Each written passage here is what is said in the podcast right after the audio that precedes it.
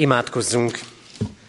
Istennek szent lelke, szállj le mi közénk, szenteld meg szívünket és figyelmünket. Amen. Kegyelem néktek és békesség Istentől, ami atyánktól és ami megváltó Urunktól, az Úr Jézus Krisztustól. Amen. Kedves testvérek, ünneplő gyülekezet, hálaadó Isten tiszteletünk kezdetén fennállva énekeljük a 89. Zsoltár első és hetedik verseit. 89. Zsoltár első és hetedik versét énekeljük, az Úrnak irgalmát örökké éneklem.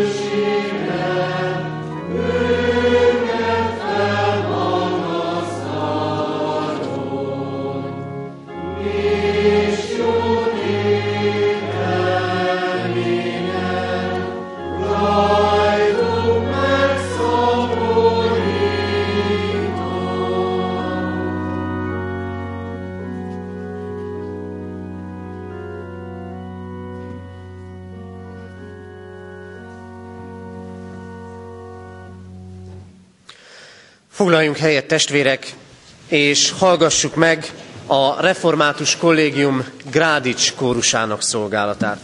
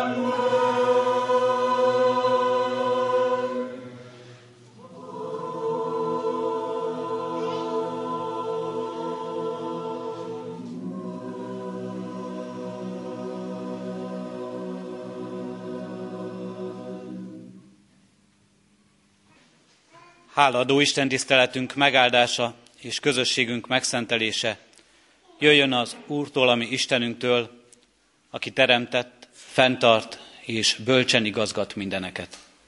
Amen. Hallgassátok meg testvéreim Isten igéjét, amint szólozánk és tanít minket. Református bibliolvasó rendünk szerint a mai napra rendelt új szövetségi igerészünkből, Máté evangéliumának 9. részéből, az első nyolc versből eképpen. Jézus hajóra szállva átkelt és elment a maga városába, és íme vittek hozzá egy bénát, aki ágyban feküdt. Amikor Jézus látta hitüket, így szólt a bénához. Bízzál, fiam, megbocsáttattak bűneid. Ekkor néhány írást, írástudó így szólt magában. Ez Isten káromolja. Jézus pedig, mivel ismerte gondolataikat, ezt mondta. Miért gondoltok gonoszt szívetekben? Ugyan mi könnyebb ezt mondani, megbocsátattak bűneid, vagy ezt mondani, kelj fel és járj. Hogy pedig megtudjátok, hogy van hatalma az emberfiának megbocsátani a bűnöket a földön, kelj fel, így szólt ekkor a bénához, vedd az ágyadat, és menj haza. Az pedig felkelt, és hazament. Amikor a sokaság ezt meglátta, Félelem fogta el őket, és dicsőítették az Istent, aki ilyen hatalmat adott az embereknek. Isten szent lelket tegye áldottá szívünkben a hallott igét. Lehessünk annak megértői és befogadói az életünkben. Hajtsuk meg fejünket és imádkozzunk. Urunk Istenünk, bocsáss meg nekünk, ha csodák között járva mégis vakok maradunk. Nem vesszük észre, nem eszmélünk rá nagy szeretetedre, csodáidra, amelyeket közöttünk és velünk cselekszel. Most mégis hálás a szívünk, Urunk Istenünk, és hálaadással jövünk ide, mert csodaként élhetjük meg azt a közösséget, amelyet Te készítesz nekünk a Te igédben, a Te szent lelked által, a veled való közösségben. És csodálatos a szemünkben az a közösség, amelyet Te építesz ember és ember között, hogy testvére találhatunk ebben a közösségben is, és amelyet Te építesz úgy, hogy megadod nekünk mindazt, amire szükségünk van e földi világban. Így köszönjük, Urunk Istenünk, mindazt, ami kézzel fogható. Így köszönjük, Urunk Istenünk, hogy így is gyarapodhatott ez a közösség. Hogy itt lehetünk ebben a hajlékban, és ennek a hajléknak minden szolgálatát te megáldottad, Urunk Istenünk, és most gyarapodhatott ez a hajlék. Növekedhetett fizikailag. De köszönjük, Urunk Istenünk, hogy gyarapodhat ez a közösség lélekben is. Az ige megértésében, a te befogadásodban, és az egymás elfogadásában. Kérünk és könyörgünk, Urunk Istenünk, add, hogy minden igéd és minden ajándékod áldott talajra hújjon az életünkben. Teremjen az ott sok gyümölcsöt, a magunk örömére, boldogságunkra, a közösségünk örömére, hogy növekedhessünk abban is, szolgálassunk azzal egymásnak, szolgálhassunk ebben a közösségben, és mindenki között, akiket ránk bíztál, ebben a városrészben, ebben a városban, ebben a világban, kiki ott, ahova helyezted őt. Kérünk és könyörgünk, így újíts meg minket, így tégy csodát az életünkben, hogy rád figyelhessünk, neked engedelmeskedhessünk, és így lehessünk csodái, jelei ebben a világban a te könyörülő szeretetednek, bűnbocsátó irgalmadnak, amely megújítja életünket, amely megtart minket napról napra. Urunk Istenünk, erősíts meg most minket ebben, az igében, az ige hirdetésben, a Te lelked közösségében. Amen. Kedves testvéreim, ige hirdetésére készülve a 240. dicséretünknek első versét énekeljük. A 240. dicséretünknek első versét, mely így kezdődik. Ó, én két szemeim, ti az Úrra nézzetek.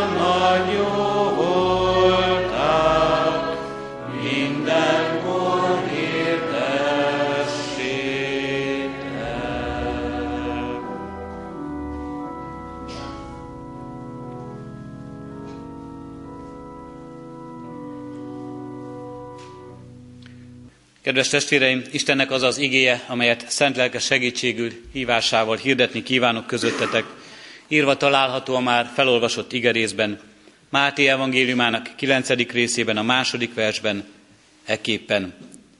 Bízzál, fiam, megbocsáttattak bűneid. Eddig Isten írott igéje.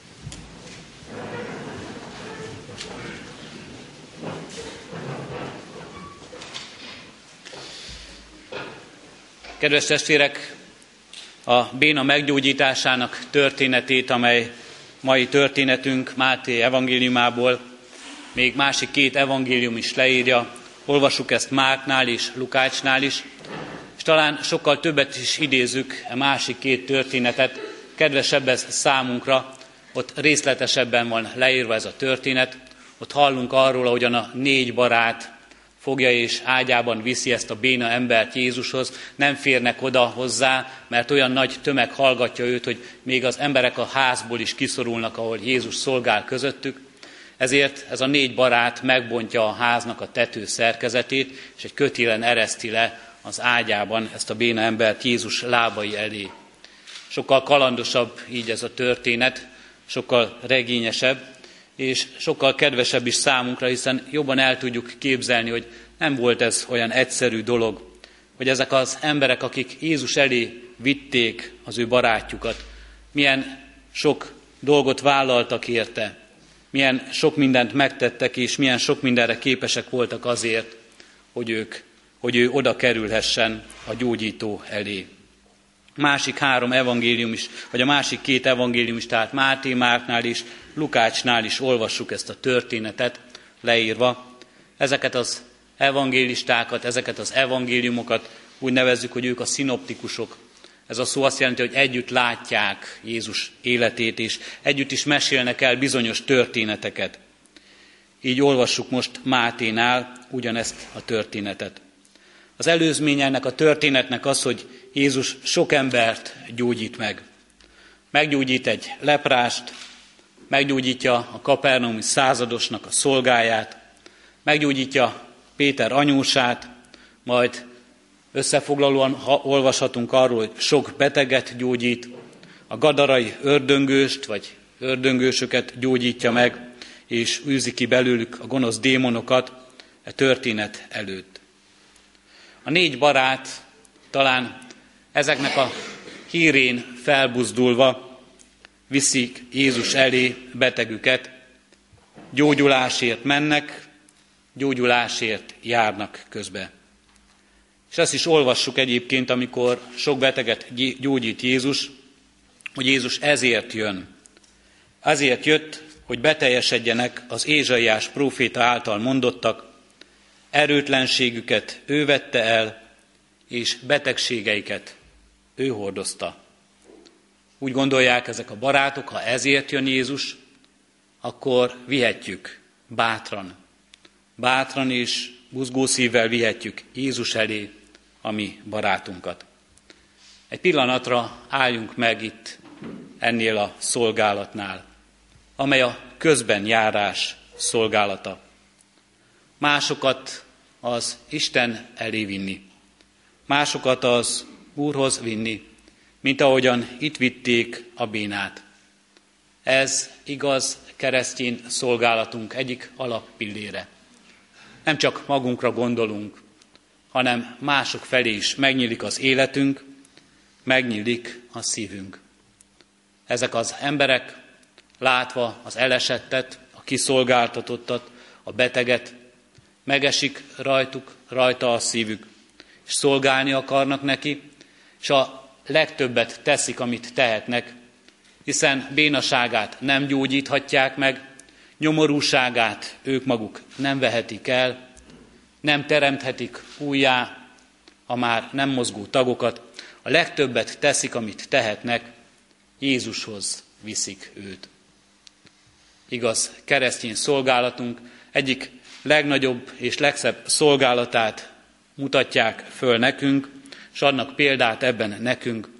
Mi is sokszor a legtöbb, amit tehetünk, hogy Isten elé visszük a ránk bízottakat. A szeretteinket, az elesetteinket, a betegeinket, a kiszolgáltatottságban élőket, mindazokat, akikne, akiken úgy gondoljuk, hogy mi magunk már nem is tudunk segíteni, de még mindig, ami szép tanúság, tételünk és bizonyságunk lehet a világban, az életünkben, keresztény közösségeink, gyülekezetünk bizonyságtétele, hogy van valaki, akihez tudjuk őket vinni, akinél közben járhatunk az elesettek, a betegek érdekében, és méghozzá Krisztus elé vihetjük őket. Így viszik oda ezek a barátok, így járnak közben Krisztusnál az ő gyógyulása érdekében. Ami közben járásunk is hasonló lehet. Talán nem ez jutna először eszünkbe. Talán minden mást megpróbálnánk, hogy segítsünk. De fontos, hogyha föladjuk, és minden más után nem jut eszünkbe, hogy Krisztushoz kellene vinni valakit, akkor nem vagyunk jó keresztjének. Akkor nem vagyunk méltók ahhoz a névhez, hogy Krisztus követő emberek vagyunk, hogy Krisztus az, aki még segíteni tud. Soha ne feledkezzünk hát erről el, soha ne feledkezzünk meg arról, hogy ki az, aki végső soron segíteni tud. És nem csak tud, hanem akar is.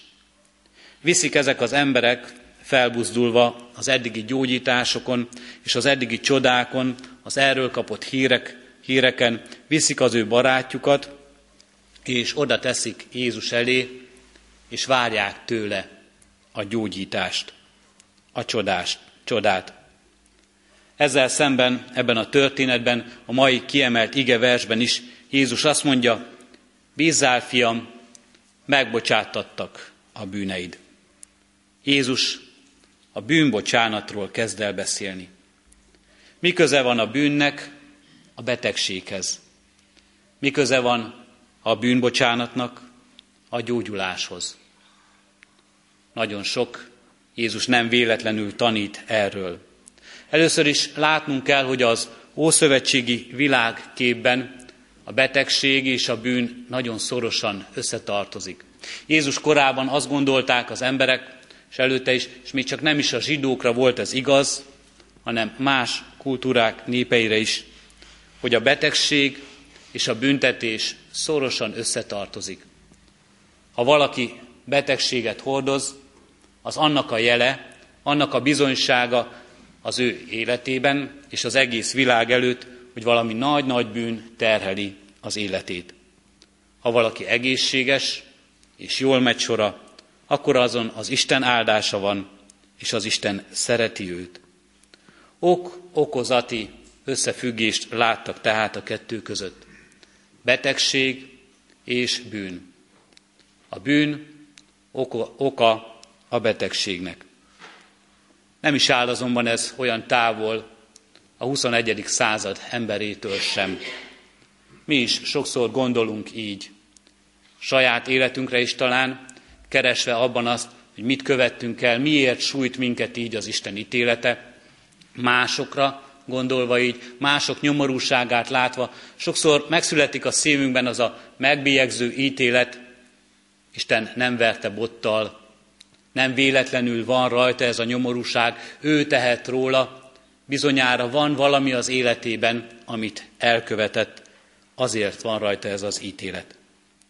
Vagy kicsit szofisztikáltabban, bölcselkedőbben megfogalmazva, és nem is minden alap nélkül, az orvostudomány ma is beszél arról, hogy az ember életében vannak bizonyos pszichoszomatikus tünetek, olyan testi tünetek, amelyeknek oka lelki eredetű, a lelkünk rendezetlenségéről szól. Arról, hogy valami nincs a helyén, nincs rendben ott belül az életünkben. Nem rendezett az életünk, és ennek megjelennek a testi tünetei is az életünkben. Jézus Krisztus jobban általánosít, és nem egy-egy esetet emel ki, nem is ennek a bénának az esetét, vagy a nagyon híres történetben a vakon született esetét emeli ki, hanem általánosítva mondja azt az ember életére, ránk nézve, ezt az ítéletet mindennek az oka az életünkben a bűn. Az ember elszakadása a megváltó Istentől. Az ember elszakadása a teremtő Istenétől. Hogy az ember nincs a helyén. Nincs a helyén, a le, nincsenek a helyén a lelkében a dolgok, nincs a helyén az ember az Isten előtt, az Istennel való kapcsolatában. Már rögtön a teremtés történetben ugye ezt olvassuk, hogy az ember kikerül a helyéről, az Istennel való kapcsolatából. Önállósítani akarja magát az ember az Istentől, a saját akaratát, a saját akarja megvalósítani, a saját útját akarja járni az ember. Nem akar az Isten mellett, az Istennel közösségben élni. Nincs a helyén az ember. És ennek a következménye az, hogy sok minden más is nem a helyére kerül, hanem rossz helyen van, Rossz helyen van ennek a bénának a lába, a lábában az izmok, nincsenek a helyén, talán ezt mondhatnánk ilyen túlzással, és ezért betegő. Nincsenek a helyén a sejtek az ember testében, elbúrjánoznak ezek a sejtek, és ezért az ember megbetegszik. Nincsenek a helyén a lelkében a dolgok, nincsenek meg az összefüggések, a kapcsolódások, és ezért az ember a lelkében beteg. Nincsen az ember a helyén a világban, a közösségében, a családjában. Nincsen az ember a helyén a közösségében, a munkájában, és ezért nehéz és nyomorúságos az élete. És hozhatnánk talán a nagyon aktuál politikai példát is, hogy hány és hány ezer, százezer ember nincs a helyén ma a világban, vagy hány millió ember nincs a helyén ebben a világban, és mennyire megjelenik így az életünkben a társadalmi betegség, és milyen könnyen felüti a fejét a látható, a kiemelt bűn az emberi közösségekben. Ha nincs a helyén valami, azt mondja Jézus itt, az a bűn, és az a betegség. Az egész emberiség, minden ember betegsége ez. Ez az a bűnfogalom, amely nem csak arról szól, hogy valami azért bűn, mert törvénytelen, mert nem a tíz parancsolat szabályainak felel meg, hanem azért, mert abban az ember eltéveszti a célt, nem találja meg a helyét, és nem oda kerül. Jézus, amikor ezt mondja ennek az embernek, bízzál, fiam, megbocsátattak a te bűneid, akkor ezt a szót használja a görögben, nem azt, hogy megbocsátattak a te törvény szegéseid, a te törvénytelen életed, hanem megbocsátatik, helyreállítatik az az életedben, ami nincs a helyén. A lábad, az egész életed és a közösséget. És Jézus Krisztus azzal, hogy nem a gyógyításban kezdi ezt a munkát, nem a gyógyításban, és nem rögtön a gyógyítással teszi helyére ennek a béna embernek az életét is. Nem ezt a csodát cselekszi meg, hanem a gyógyítást váró embereknek, sokaságnak, barátoknak a bűnről és a bűn helyreállításáról kezd el beszélni. Ezzel azt hirdeti meg, hogy ő azért jön ebbe a világba, hogy minden baj forrását gyógyítsa meg. Nem csupán a tünetet kezeli. Nem csupán azt ami kézzel fogható és látható az életünkben. Nem csupán azt, ami ideig, óráig ad nekünk nyomorúságot, fájdalmat, lelki vagy testi bajt. Jézus a forrást, az alapot akarja helyrehozni, és ezért beszél a bűnbocsánatról, a bűnök bocsánatában az új életről, az Istennel való közösség helyreállításáról. Mi köze van ennek, ennek a történetnek hozzánk, ehhez a mai közösséghez?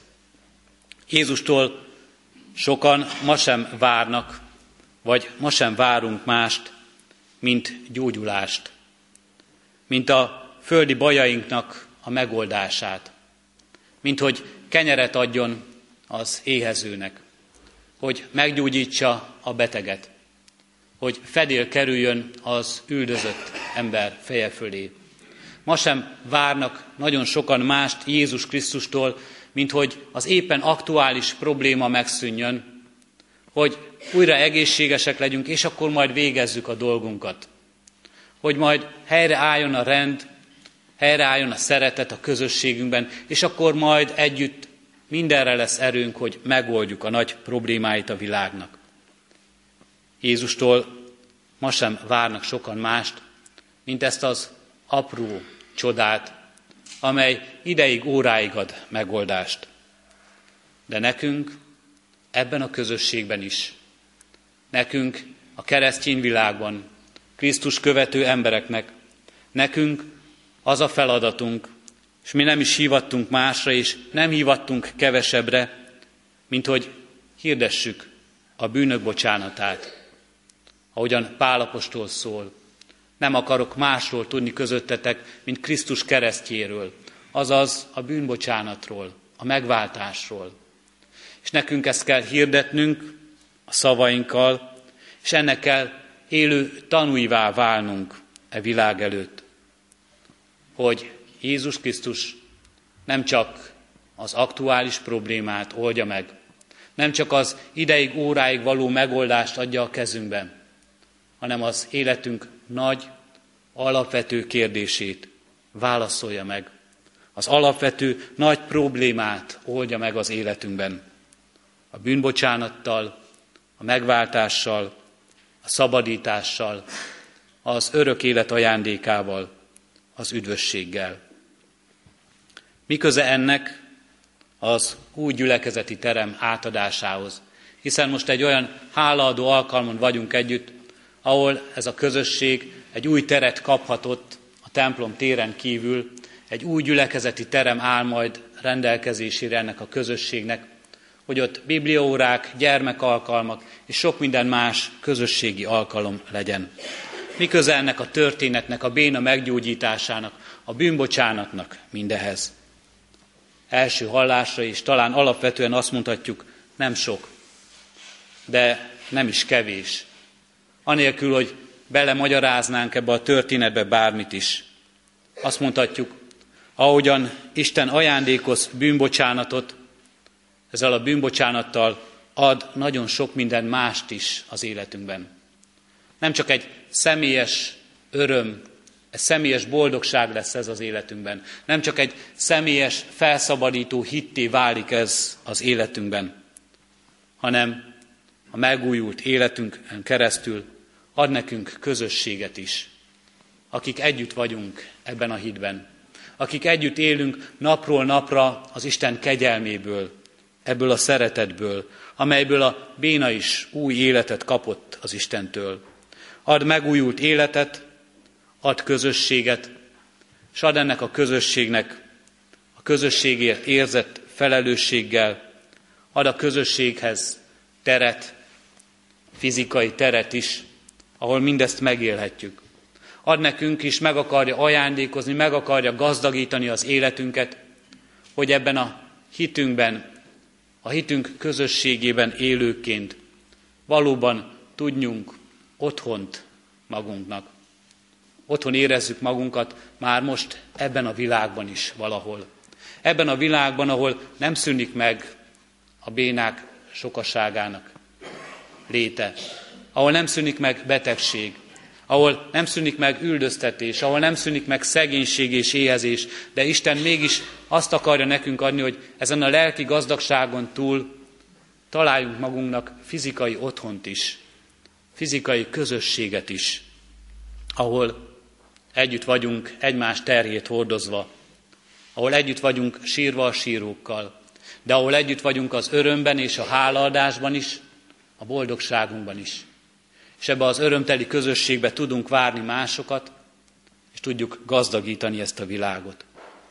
Isten így bízza ránk ezen az egy csodálatos üzeneten, ezen a legnagyobb csodán, a bűnbocsánaton keresztül, a világ minden apró csodájának a felismerését, és hogy ezzel szolgál nekünk. És ránk bízza azt a szolgálatot, hogy ennek tanúságtevői, ennek bizonyságtevői legyünk ebben a világban. Hogy hogyan szeret minket az Isten. és így vehetjük most birtokba ünnepélyes keretek között az Isten szeretetének egy újabb jelét, kézzel fogható jelét az életünkben, ennek a, közösség, ennek a közösségnek az életében, ennek a gyülekezeti teremnek a birtokba vételével, ami otthonunknak, közösségünk otthonának a birtokával. De nem szűnik meg a feladatunk, nem szűnik meg a küldetésünk. Az örömünk az is legyen jel, a hálaadás jele, az Istenben való közösség boldogságának a jele.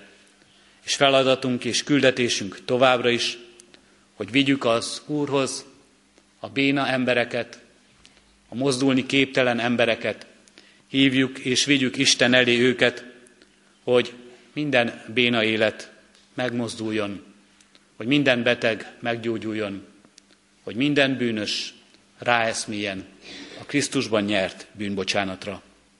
Az Úr végzi el a többit. Így legyen itt is, ezen a helyen is. Mindenkor, amikor megszólal az Isten igéje, mindenkor, amikor akár ketten vagy hárman, vagy sokan összejönnek a Krisztus nevében, az igéje közösségében. Így legyen. Amen. Válaszolva Isten igére, a megkezdett 240. dicséretünknek második versét énekeljük. A 240. dicséretünk második versét, mely így kezdődik. Megragadlak, Uram, az én igaz hitemmel.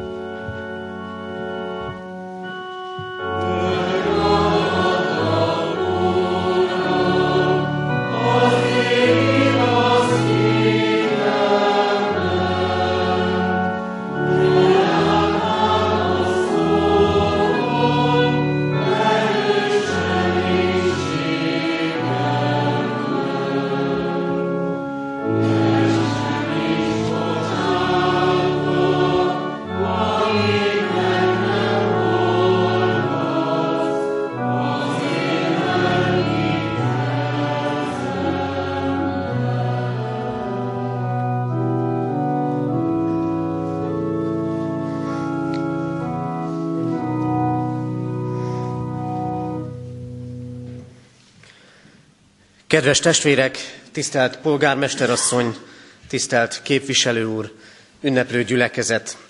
A Kecskeméti Református Egyházközség katonatelepi gyülekezeti részének lelkipásztoraként az a tisztem és feladatom most, hogy beszámoljak a gyülekezeti termünk építéséről.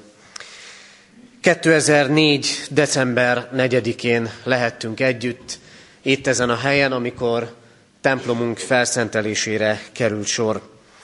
Elkészült a templom és a parókia, és a ketté közé, kettő közé szorítva egy kb. 21 négyzetméteres háromszög alakú helyiség, lelkészi hivatalként megnevezve. Ebben a kis helységben tartottunk bibliaórákat, gyermekisten tiszteleteket.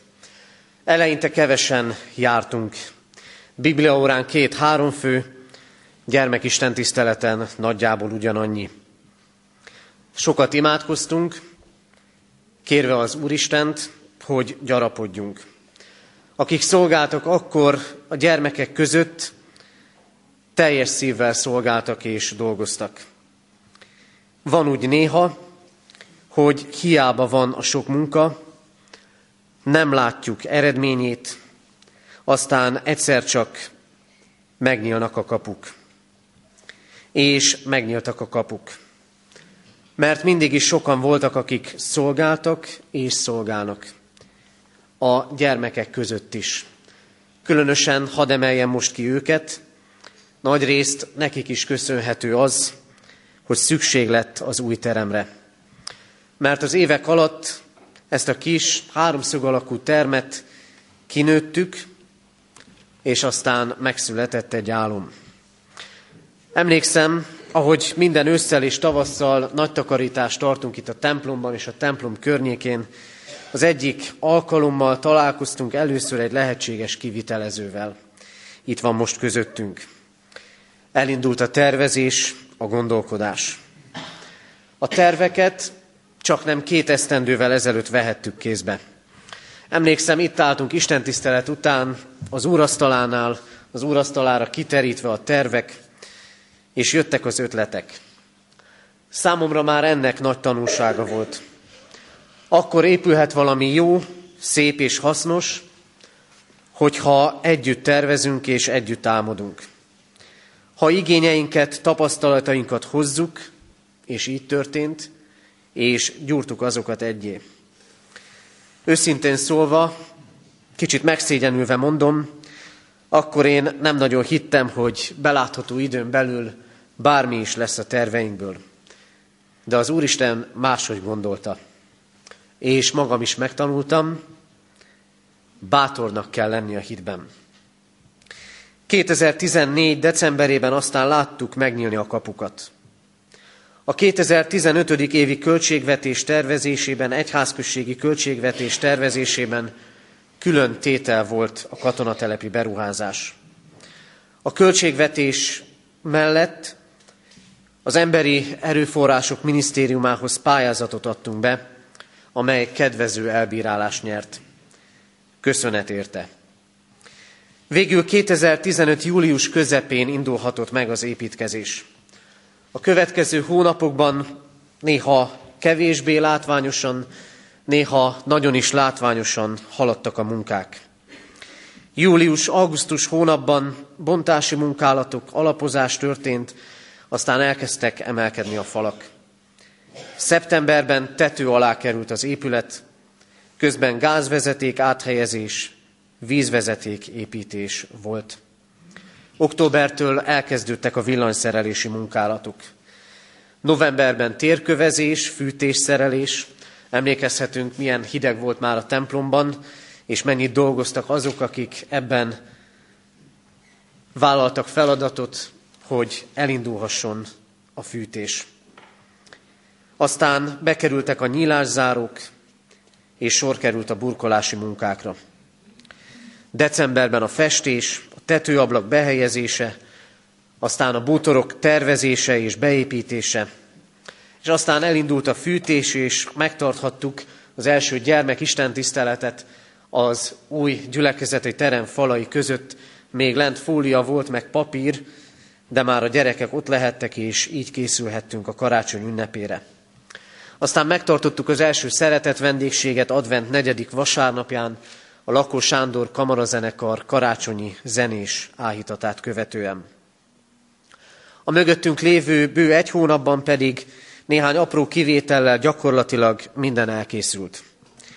Legyen ezért dicsőség Istennek, és köszönet mindazoknak, akik munkájukkal, szakértelmükkel hozzájárultak gyülekezeti termünk felépüléséhez. A beruházás összesen 12 millió 600 ezer forintba került. Egyházközségünk presbitériuma 10 millió forintot szavazott meg erre előzetesen, pályázati pénzen 4 millió 850 ezer forintot nyertünk, céladományként pedig 3 millió forinttal adakoztak a gyülekezeti tagok, ennek nagy részét katonatelepiek. Hálásan köszönjük Kecskemét megyei jogú város önkormányzatának erkölcsi támogatását. Hiszen ők az önkormányzat képviselőiként itt voltak már annak idején az alapkő letételekor 2014. szeptemberének végén.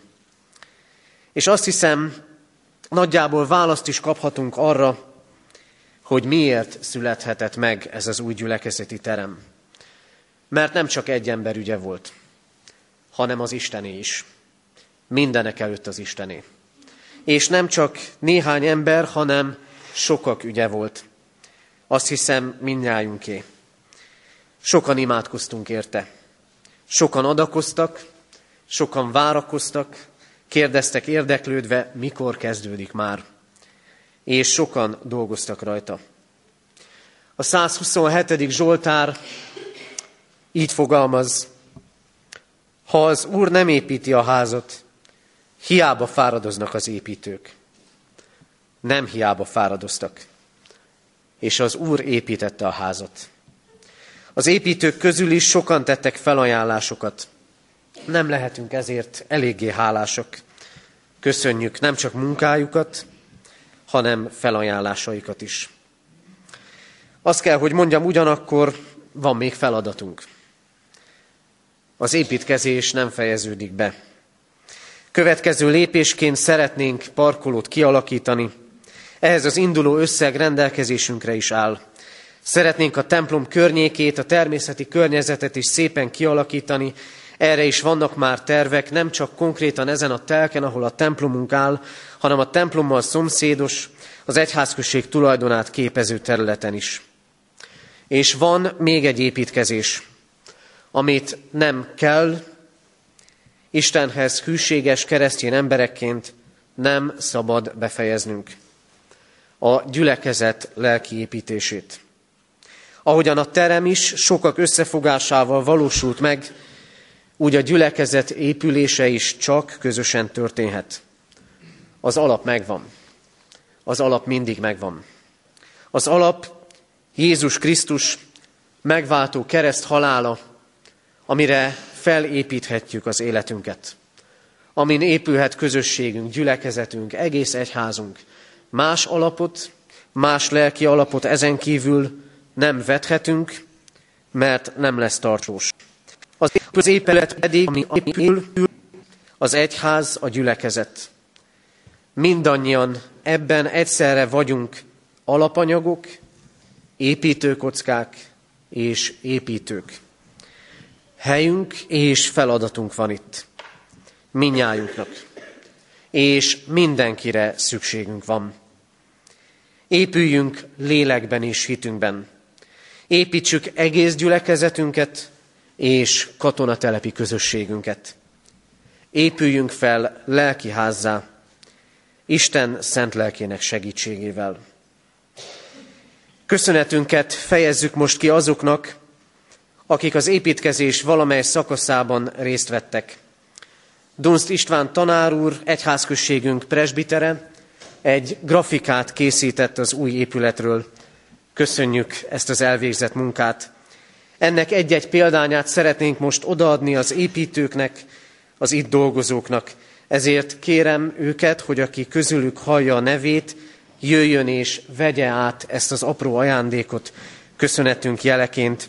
Jól lehet tudjuk, hogy nem mindenki tudott eljönni erre az alkalomra, mégis minnyájuk nevét szeretném felolvasni. Simon Bence fővállalkozóként koordinálta az építkezést. Pap Ferenc az előkészítő munkálatokban vett részt. Arany László Rudolf az épület tervezője. Györgyi Károly és Tóth István a műszaki ellenőrzést végezték. Kovács István az alapozási munkálatokban volt segítségünkre. Sípos István a statikus tervezési munkálatokban volt segítségünk. Juhász Zsolt kőműves vállalkozóként vett részt az építkezésben. Szűcs Pál az ácsmunkák végzője, koordinátora volt. Jakus István a gépészeti munkákat végezte, koordinálta víz, gáz és fűtésszerelés. Kaszatót Imre és munkatársai a villanyszerelési munkálatokat végezték. Boda Imre és munkatársai a burkolás feladatait végezték el.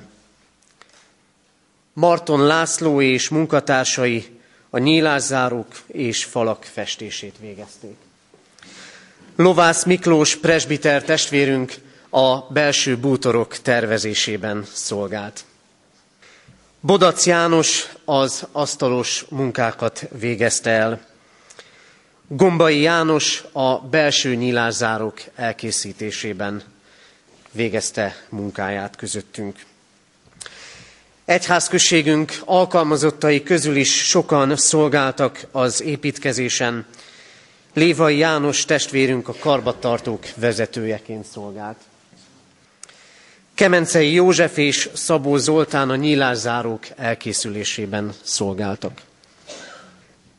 Knap Sándor kőműves munkákat végzett, Sebők István festési, javítási munkálatokat végzett, Szrenka Zoltán pedig apróbb vízvezetékszerelési munkákat végzett el. Hálásan köszönjük Hódi István testvérünk szolgálatát az anyagbeszerzés bonyolításában. És jól lehet utoljára hagytam, de aki nélkül nem valósulhatott volna meg a gyülekezeti terem építése egyházközségünk szolgáltatási igazgatója Lévai Krisztián, aki az építkezés minden szervezési munkáját a vállán cipelte. Természetesen, akik ma nem tudtak itt lenni és nem tudtak eljönni, megkapják a köszönetünk jeleként az elkészített eh, grafikákat. Most pedig hallgassuk meg azoknak a gyermekeknek a szolgálatát, akik vasárnapról vasárnapra és más alkalmakkor is leginkább fogják használni gyülekezeti termünket. Kérem, hogy jöjjenek ide a gyermekek.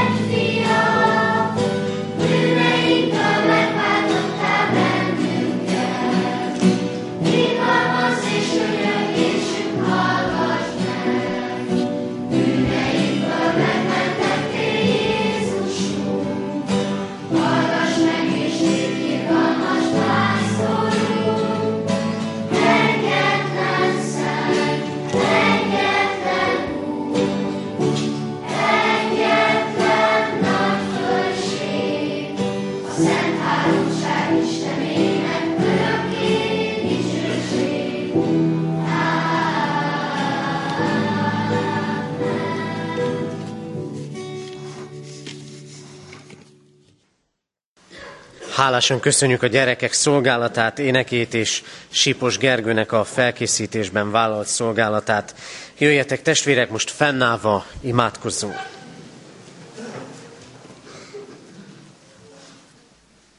Örökkévaló Úrunk Istenünk, áldunk téged azért, mert te építetted meg ezt az egész világmindenséget, apró részletességgel, úgy, hogy mindennek és mindenkinek helye van. Áldunk azért, mert úgy alkottál minket embereket, hogy a helyünk ott legyen melletted, a te közeledben, veled közösségben. Köszönjük neked, Urunk, hogy arra hívtál el minket, hogy az életünk célja az üdvösség, a veled való találkozás lehessen. És miközben a mennyei cél felé tartunk, találhatjuk meg földi hivatásunkat és küldetésünket a magunk munkájában és hivatásában, a magunk családjában, életünk sokféle dolgában. Hálát adunk neked, Urunk, mert Te építetted ezt a házat, mert Te építed a gyülekezetet, mert Te építesz minket egyen-egyenként. Hálát adunk, Urunk, az építő kezekért, az építő lelkekért, a meghallgatott imádságokért. És köszönjük neked, Urunk, hogy arra hívsz minket, hogy másokat hozzád vezessünk, másokért imádkozzunk, másoknak bizonyságot tegyünk arról, hogy Te vagy a nagy építő, Te vagy az, aki célt adsz életnek, minnyájunk életének. Urunk, így adunk hálát ezen a mai napon, elkészült gyülekezeti termünkért, és kérjük, hogy a te lelked nyugodjon meg itt, és nyugodjon meg rajtunk. Te töltsd be minket igéddel, te ajándékozz meg minket benned való örök élettel. Nem csak önmagunkért imádkozunk, hanem azokért is, akik most nem tudnak itt lenni közöttünk. Imádkozunk, Urunk, azokért, akik távol vannak tőled. Imádkozunk azokért, akik betegek, azokért, akik a gyász terhét, fájdalmát hordozzák. Légy az ő vigasztalójuk és erőforrásuk. Imádkozunk az útkeresőkért. Azokért, akik az életüknek nagyobb kérdéseivel küzdködnek, vesződnek. Mutasd fel nekik megváltó szeretetedet, és mutasd fel nekik általunk is. Imádkozunk hozzád, mindenható Úrunk, Istenünk, egész gyülekezetünk, egyházközségünk épüléséért, növekedéséért, gyülekezeti tagokért, presbiterekért, lelkipásztorokért, gyülekezeti munkásokért, hogy épüljünk fel lelkiházzá. Kérünk, hordozd itteni közösségünket, itt katonatelepen, de a város más részeiben is hogy közösségek éledjenek és erősödhessenek meg benned. Imádkozunk, Urunk, nem csak gyülekezetünkért, de egész egyházunk szolgálatáért. De imádkozunk egész katonatelepért, városunkért, országunkért, nemzetünkért, határokon innen és túl, és könyörgünk az egész emberiségért. Gondviselő kegyelmeddel maradj velünk, és megváltó szeretetedet hirdestesd az egész világon. Kérünk, Urunk, Jézus Krisztus nevében, hallgass meg a mi imádságunkat. Ámen. Imádkozzunk most együtt, ahogy a mi Úrunk Jézus Krisztus tanított könyörögni. Mi, Atyánk, aki a mennyekben vagy, szenteltessék meg a Te neved. Jöjjön el a Te országod, legyen meg a Te akaratod, amint a mennyben, úgy a földön is. Minden napi kenyerünket add meg nékünk ma, és bocsáss meg védkeinket, miképpen mi is megbocsátunk az ellenünk védkezőknek. És ne vigy minket kísértésbe, de szabadíts meg a gonosztól, mert tiéd az ország, a hatalom és a dicsőség, mind örökké. Ámen. Imádkozzunk nemzetünkért, énekeljük el a himnuszt.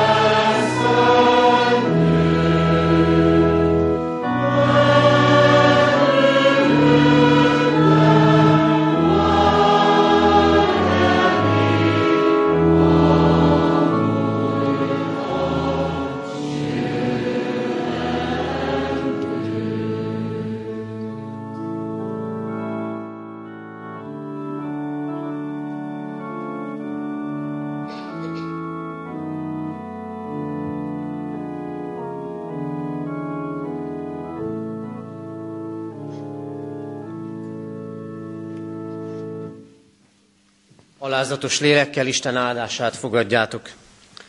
Istennek népe, áldjon meg téged az Úr, és őrizzen meg téged. Világosítsa meg az Úr az ő arcát rajtad, és könyörüljön rajtad. Fordítsa az Úr az ő arcát reád, és adjon néked békességet. Amen. Helyet foglalva a hirdetéseket hallgassuk meg. Kedves testvérek, mindenek előtt hadd köszönjem meg Varga Nándornak, egyházközségünk elnök lelkészének igehirdetési szolgálatát, és köszönjük, hogy itt van közöttünk Hörcsök Imre egyházközségünk főgondnoka, aki majd a szalag átvágásánál is szolgálni fog. Szeretettel köszöntjük, és köszönjük, hogy elfogadta meghívásunkat városunk polgármestere, Szemereiné Pataki Klaudia polgármesterasszony, és köszönjük, hogy eljött közénk Falu György önkormányzati képviselő, ennek a választókerületnek képviselője. Hirdetem a testvéreknek, hogy a mai nap diakóniai szeretetszolgálati vasárnap egyházunkban a mai persejpénzünk így a diakóniai szolgálatot támogatja. A heti alkalmaink közül szeretnék néhányat hirdetni. Kedden délután 5 órától bibliaórát tartunk a gyülekezeti termünkben. Jövő héten vasárnap, bőjt első vasárnapja lesz, egyházközségünk minden istentiszteleti helyén a szokott rend szerint tartjuk istentiszteleteinket, így itt katonatelepen is 3.4.10-kor, ez alkalommal urvacsorai közösségben lehetünk együtt. Imádkoztunk az elmúlt héten eltemetett Bebők Imre 70 esztendős, Tóbi László 83 esztendős, és Szoták Zoltánné Kalics Sára 80 esztendős korában elhunyt szeretteiket gyászoló testvéreinkért. Adományok érkeztek az elmúlt héten egyházközségünkben, egyházfenntartói járulékként 105.500, orgonáink javára 10.000, Szőlőskert gyülekezeti újság javára 21.300, és a Betlehem kapuja játszóház javára 434 ezer forint adomány érkezett. Isten áldása legyen az adományokon és az adományok, adományok felajánlóin. Hirdetjük a testvéreknek, hogy gyülekezetünk is csatlakozik a házasság hete programsorozathoz. Ennek jegyében hirdetem, hogy holnap 5 órától a fiatalabb korosztály számára készítünk alkalmat az új kollégium dísztermében. kedden és szerdán pedig a felnőttek részére.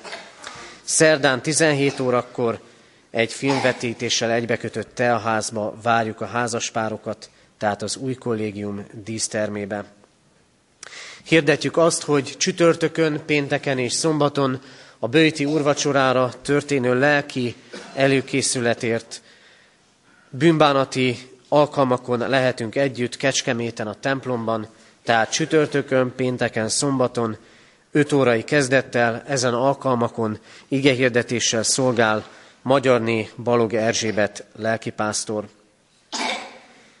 Hirdetjük a testvéreknek, hogy március 12-től 14-éig gyülekezeti kirándulást szervezünk az ország déli határszélére Sztárai Mihály reformátor nyomdokát követve, illetve augusztus 1 -e és 6-a között több generációs gyülekezeti tábort tartunk felső tárkányban.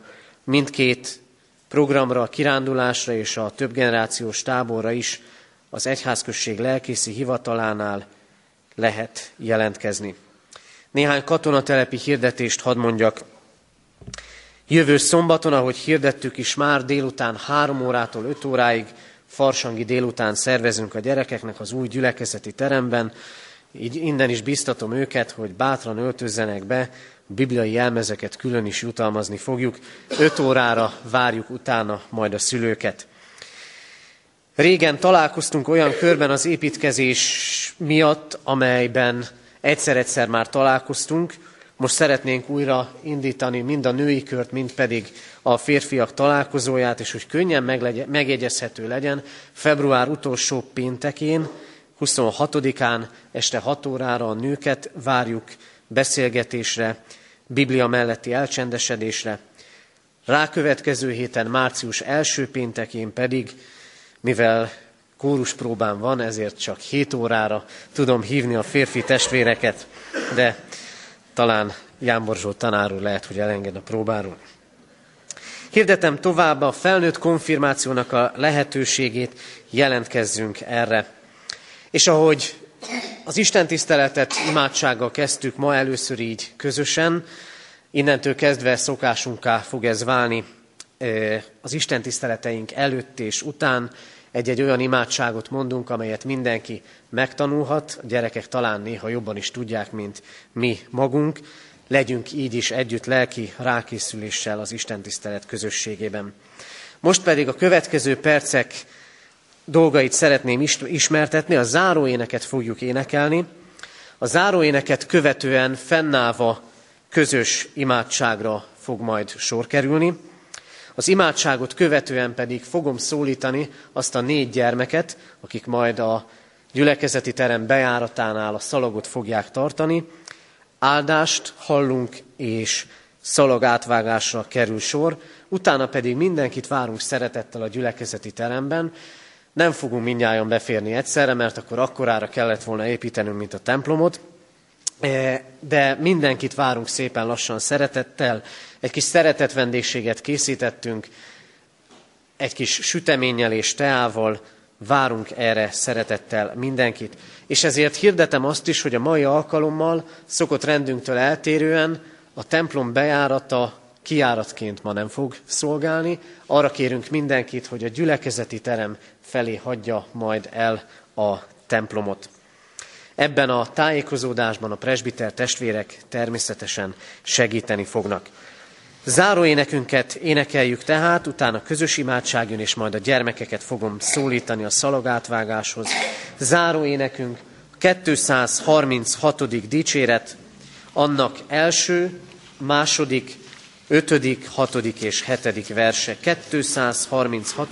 dicséretünk első, második, ötödik, hatodik és hetedik verseit énekeljük. Mindenek meghallják és jól megtanulják.